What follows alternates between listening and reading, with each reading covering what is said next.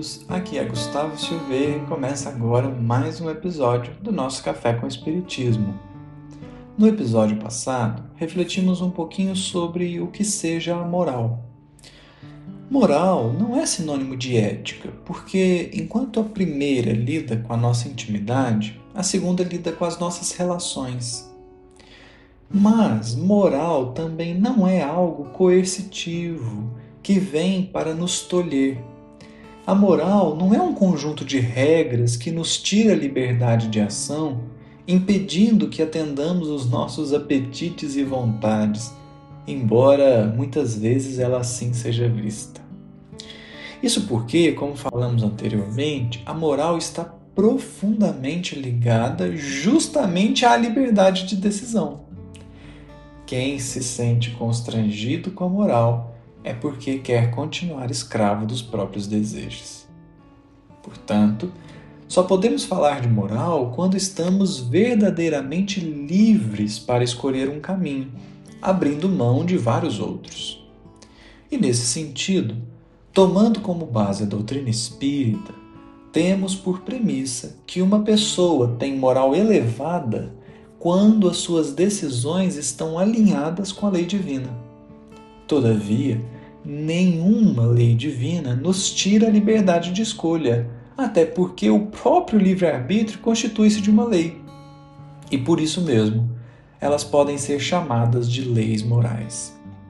Nosso intuito com essa série, passando nas 10 leis morais, é colher elementos que nos permitam perceber como temos liberdade perante essas leis. De forma alguma, Deus as estabeleceu para nos constranger a alguma coisa. São os próprios Espíritos que vão afirmar em O Livro dos Espíritos. Os Espíritos foram criados simples e ignorantes. Deus deixa que o homem escolha o caminho. Tanto pior para ele se toma o caminho mau, mais longa será sua peregrinação. Assim sendo, hoje gostaríamos de falar um pouquinho sobre a lei de adoração. Para isso, tomamos como base duas questões do Livro dos Espíritos que iniciam a parte que Kardec estuda sobre a prece. Na questão 658, o codificador perguntou: Agrada a Deus a prece? E os Espíritos responderam: A prece é sempre agradável a Deus quando ditada pelo coração, pois para ele a intenção é tudo. Assim, preferível lhe é a prece do íntimo à prece lida, por muito bela que seja, se for lida mais com os lábios do que com o coração. Agrada-lhe a prece quando dita com fé, com fervor e sinceridade.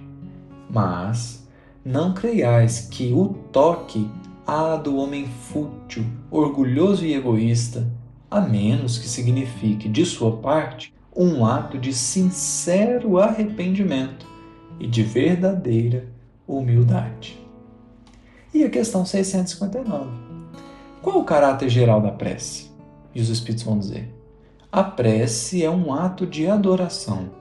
Orar a Deus é pensar nele, é aproximar-se dele, é pôr-se em comunicação com Ele. Há três coisas podemos propor-nos por meio da prece: louvar, pedir, agradecer. Orar a Deus é pensar nele, é aproximar-se dele. Essa é uma definição muito bonita. Todavia, com a questão 658, percebemos que pensar em Deus não é sobre construir raciocínios ou teorias acerca do Criador, mas senti-lo, porque a verdadeira prece é aquela ditada pelo coração. E sentir Deus de maneira nenhuma poderá ser algo impositivo. Nos será preciso, todavia, atenção, porque esse nosso Pai age em profundo silêncio e nunca concorre com as vaidades da criatura. Adorá-lo não será, portanto, um ritual místico e injustificável, mas no nosso cotidiano, voluntariamente aproximarmos o nosso coração dele, adivinhá-lo nas situações para nos sentirmos mais íntimos mesmo, assim como nos sentimos dos nossos melhores amigos. É perceber que Ele não está distante, mas perto, muito perto, e reconhecer na nossa indigência a profunda necessidade que temos da Sua presença. Deus não é somente um Criador como temos no mundo, que cria e nem sempre sabe para onde foi sua obra, mas igualmente o Pai, que se desvela em profundo cuidado e amparo. Porém, sentir isso é decisão nossa. Um grande abraço a todos e até o próximo episódio do nosso Café com o Espiritismo.